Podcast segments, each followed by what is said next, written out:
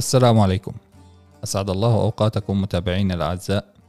أهلا وسهلا بكم في حلقة اليوم ضمن سلسلة مدونة أصوات زراعية. حول موضوعات زراعية إرشادية متنوعة تشمل الخدمات الزراعية والتوصيات العلمية والعملية.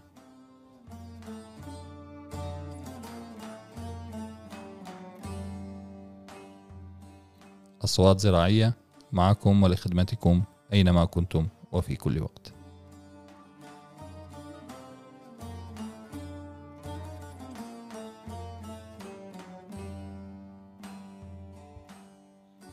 حلقة اليوم يقدمها معكم المهندس الزراعي زهير مجيد أغا.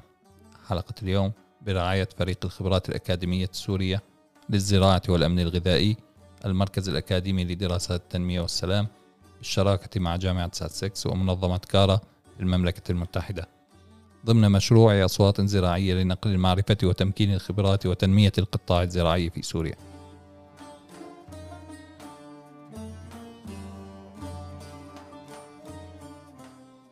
موضوع حلقتنا اليوم حول الزراعات المحمية.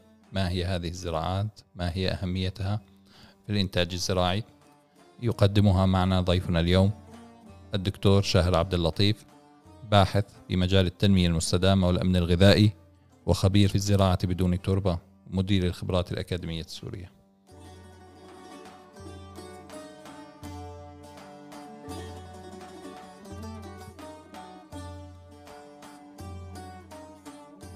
أهلا وسهلا بكم دكتور. أهلا وسهلا بك يا أخي زهير. يسعد الله أوقاتكم وأوقات المتابعين أينما كانوا. أهلا وسهلا مرة أخرى دكتور.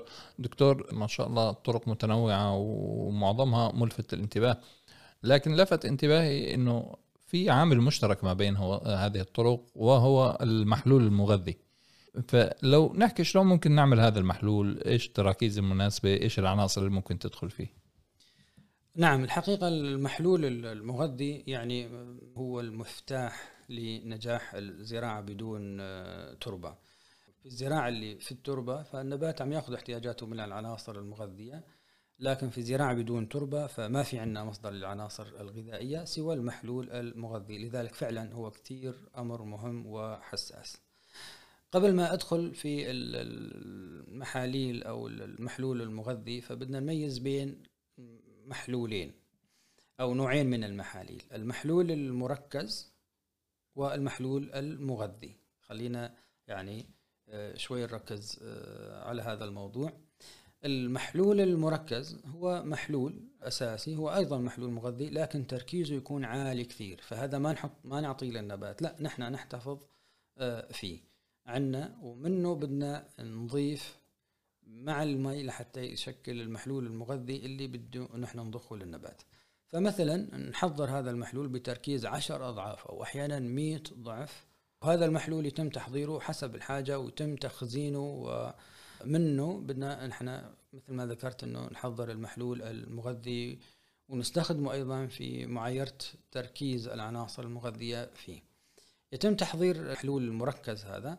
عادة في عبوتين يعني محلول مركز ألف ومحلول مركز ب في الحقيقة في يعني كثير من التراكيب والتراكيز وهي تختلف حسب النبات ونوع الأسمدة الذوابة المتوفرة في الأسواق. بالعموم يعني راح أعطي مثال الأكثر استخداما لأغلب النباتات.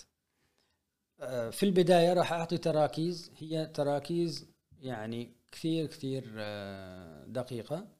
ففي المحلول المركز نستخدم نيتروجين بتركيز 200 ميلي جرام باللتر الفوسفور 60 ميلي جرام باللتر البوتاسيوم 300 جرام 300 ميلي جرام باللتر والكالسيوم 170 ميلي جرام باللتر المغنيسيوم 50 ميلي جرام باللتر الحديد 6 ميلي جرام باللتر والمنغنيز 2 ميلي جرام باللتر بالإضافة إلى مزيج من العناصر الصغرى فمثلا نضاف تضاف يعني هي بكمية 100 ميلي لكل 100 لتر محلول مغذي. هاي التراكيز اللي أعطيتها هي التراكيز اللي لازم تتوفر عندي في المحلول المغذي اللي بدي أسقي فيه النباتات. طيب من الناحية العملية مثل ما ذكرت إحنا بده يكون عندي محلول مركز ألف و ب. والأصل أنه يتم تحضير هذه المحاليل من المركبات السمادية الأساسية لكل عنصر على حدة. لكن في أسواقنا ما تتواجد هي العناصر يعني كل عنصر على حدة. آه، وإنما نستخدم السماد الذواب يعني السماد المركب اللي موجود في الأسواق. وراح أذكر تركيب يعتمد على هي الأسمدة المتوفرة في الأسواق.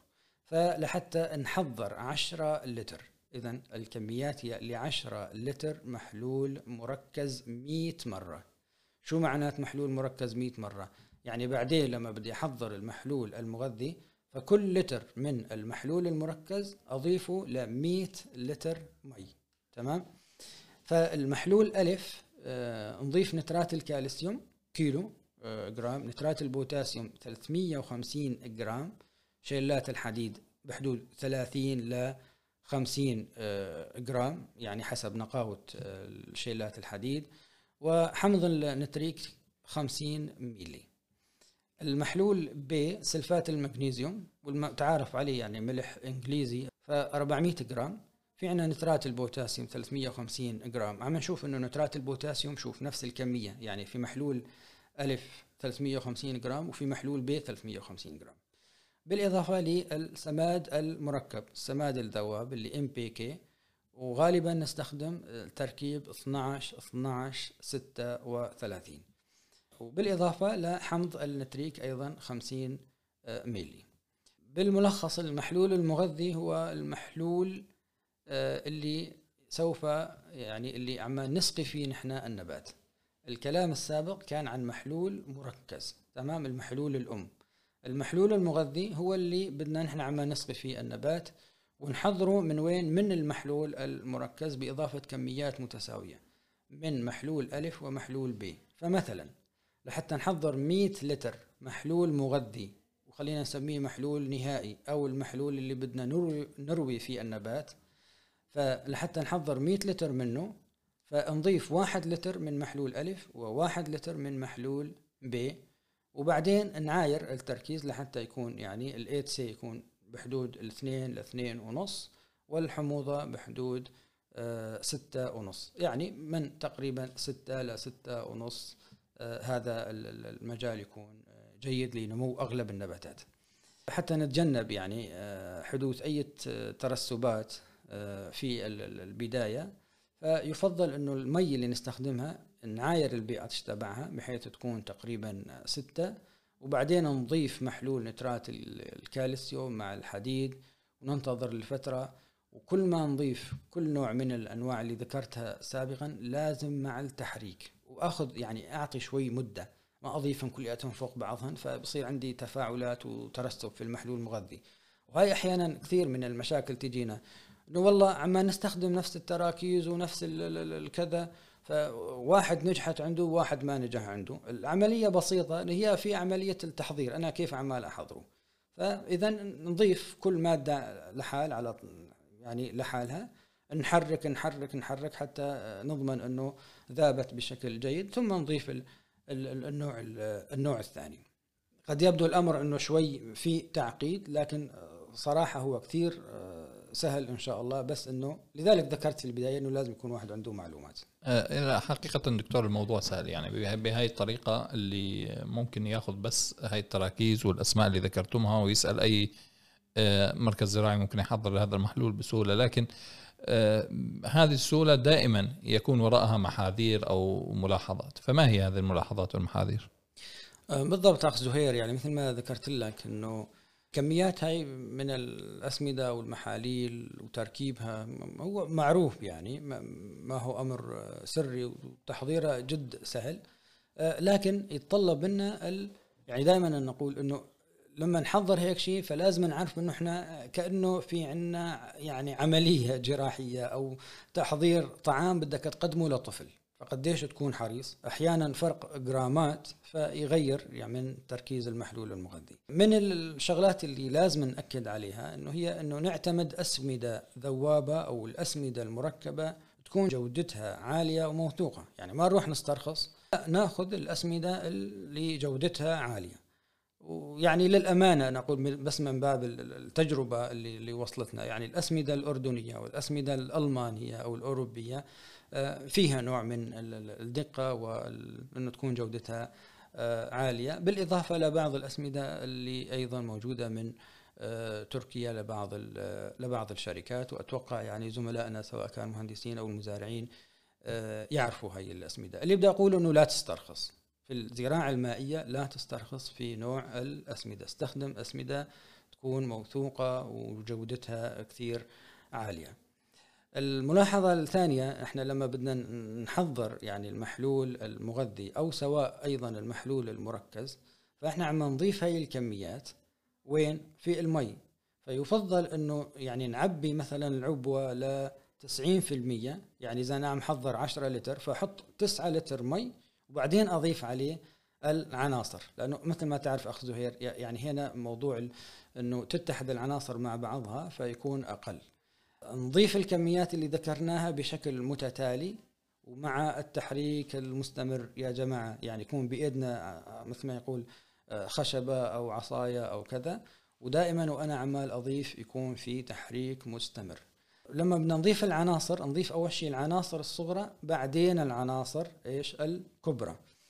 الأمر الآخر إنه نبدل المحلول المغذي كل أسبوعين أو كل ثلاث أسابيع وخاصة في الصيف لأنه تكون درجات الحرارة عالية وبالتالي ممكن يكون في يعني تركيز تنمو في طحالب أشنيات أو ما شابه.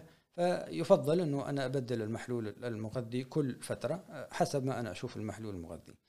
أيضا لازم نعوض المي. يعني ليش أنا ذكرت إنه كل يوم لازم تراقب حوض الزراعة لأنه في مي عمال يفقدها عمال تنقص كمية المي فأنا لازم أعوض كميات المي حتى يكون حجم المحلول المغذي ثابت قدر الإمكان.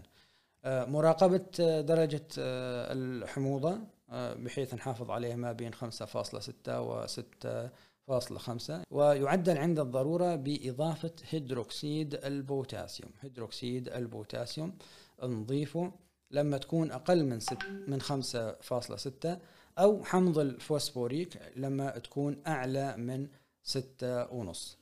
الأمر الآخر إنه نراقب تركيز المحلول المغذي. دائما في عندنا هذا الجهاز اللي يقيس تركيز المحلول المغذي وبحيث نحافظ على المجال من 2 إلى 2 ونص. تم رفعها يعني إذا كان التركيز عالي فكيف بدنا نخففه؟ نضيف مي. أما لما يكون تركيز المحاليل أقل من اثنين مثلا وإحنا بدنا إياه اثنين فنضيف كميات متساوية من المحلول المركز ألف والمحلول المركز ب. آه، دكتور آه، هاي المراقبة وين راح تتم؟ تماما. يعني أشكرك على هذا السؤال. الحقيقة كثير كثير آه، مهم. أغلب الناس اللي يشتغلوا في هي الزراعة يروح على الحوض التجميع اللي نسميه يعني الحوض اللي فيه المحلول المغذي ويصير يعني يعاير. نحن بدنا ناخذ في عين الاعتبار إنه في عندنا دورة يعني في كمية من المحلول المغذي بأنابيب الضخ في عندنا كمية من المحلول المغذي في الأسس أو العبوات اللي عمال نزرعها. لذلك في ثلاث أماكن كثير كثير مهمة إنه نراقب فيها تراكيز المحلول المغذي ودرجة الحموضة واللي هو وسط الزراعة. بمعنى الأسس أنا وين زارع العبوات اللي زارع فيها النبات فلازم هين أشوف قديش تركيز المحلول وقديش درجة الحموضة. أيضا في الأنابيب وخاصة إذا كان يعني نحن عم نحكي عن بيت آه، محمي كبير أو آه، مساحة كبير مزروعة فلازم أخذ أنا من هاي الأقنية اللي عمال أزرع فيها أو آه، اللي عم تضخ هي المحلول المغذي فكمان لازم أخذ عينة. بالإضافة لحوض التجميع. يعني هذين الثلاث أماكن لازم أنا أشوف أو أقيس فيهن درجة الحموضة وتركيز المحلول المغذي. نعم دكتور. دكتور يتوارد إلى ذهني سؤال يعني في كل مكان في في في هذه الحياة شروط للنجاح في كل مشروع وخصوصا فيما يتعلق بالزراعة هناك شروط للنجاح. فما هي شروط نجاح الزراعة المائية؟ الحقيقة الشروط يعني كثير بسيطة. أول شيء أنه تتوفر العناصر المغذية بالتراكيز اللي يحتاجها النبات. يعني إحنا لما نقول لازم تكون درجة ال 8 اثنين لاثنين ونص فلازم تكون بهذا المجال. ما ينفع يعني ما يفيد تكون أقل أو تكون أكثر لأنه راح تأثر على نمو النبات. الأمر الآخر اللي هي موضوع التهوية. توفر الأكسجين الكافي للجذور ولذلك مثل ما ذكرت إذا عم نزرع نحن بأحواض في الزراعة المائية ومحلول الحوض مملوء الحوض بالمي فلازم يكون في عملية تهوية لهذا الحوض. أيضا آه، مثل ما نعرف يعني الجذور ليش تنمو في في التربة وتأخذ آه، تنمو للأسفل؟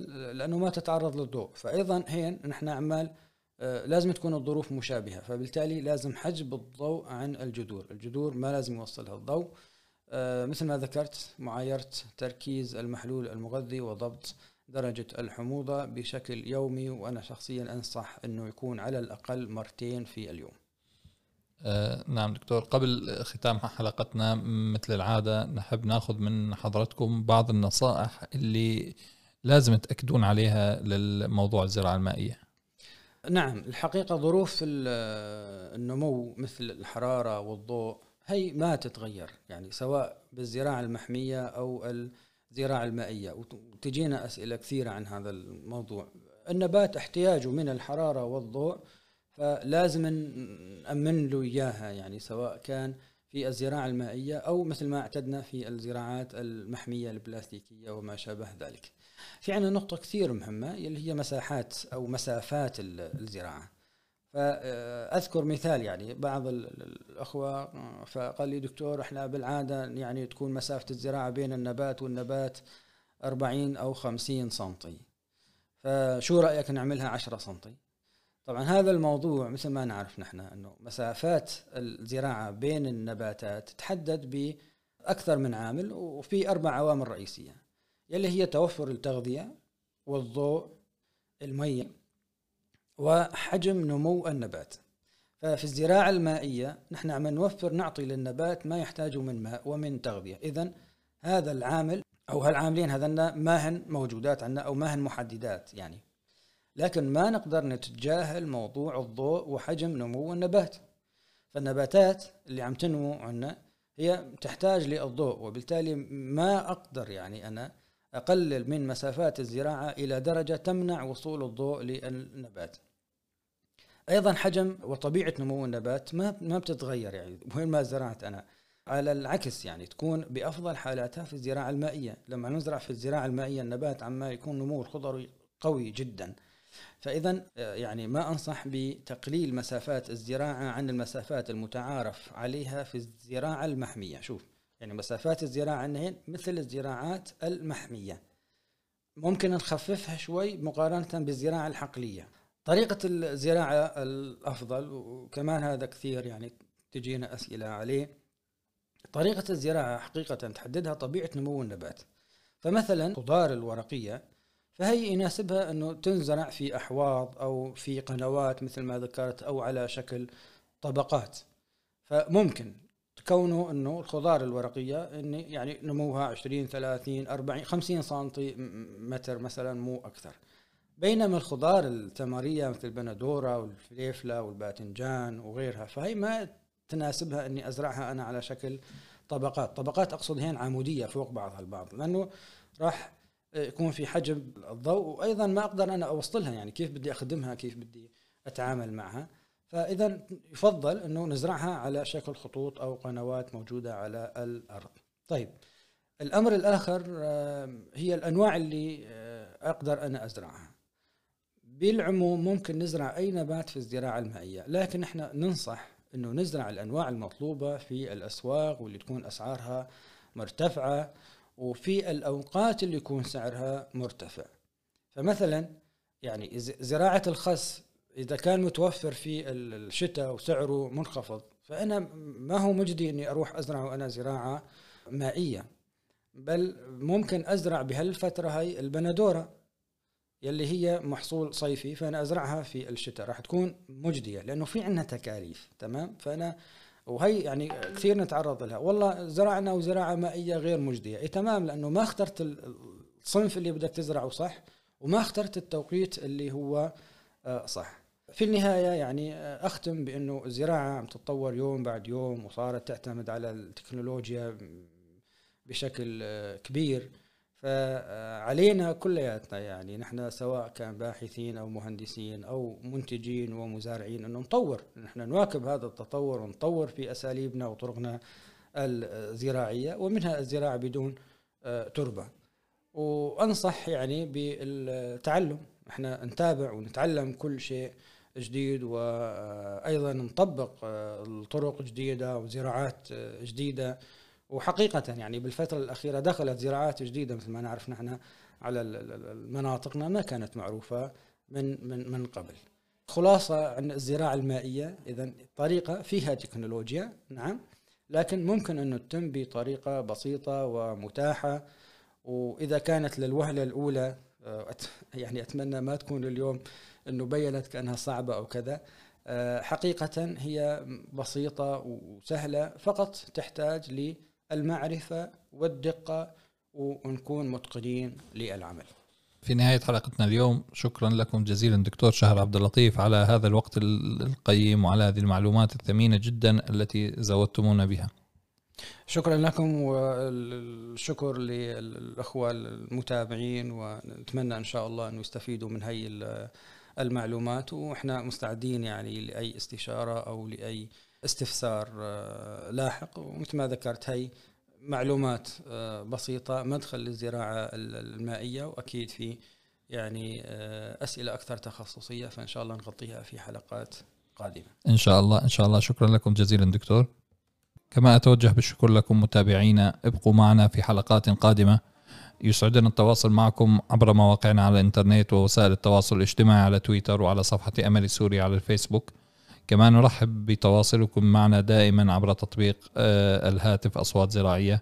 نرحب باقتراحاتكم آه، في أي وقت وفي أي مكان آه، لتغطيتها في حلقات قادمة. أستودعكم الله على أمل لقاء جديد بكم ومواضيع جديدة. ابقوا في أمانة الله.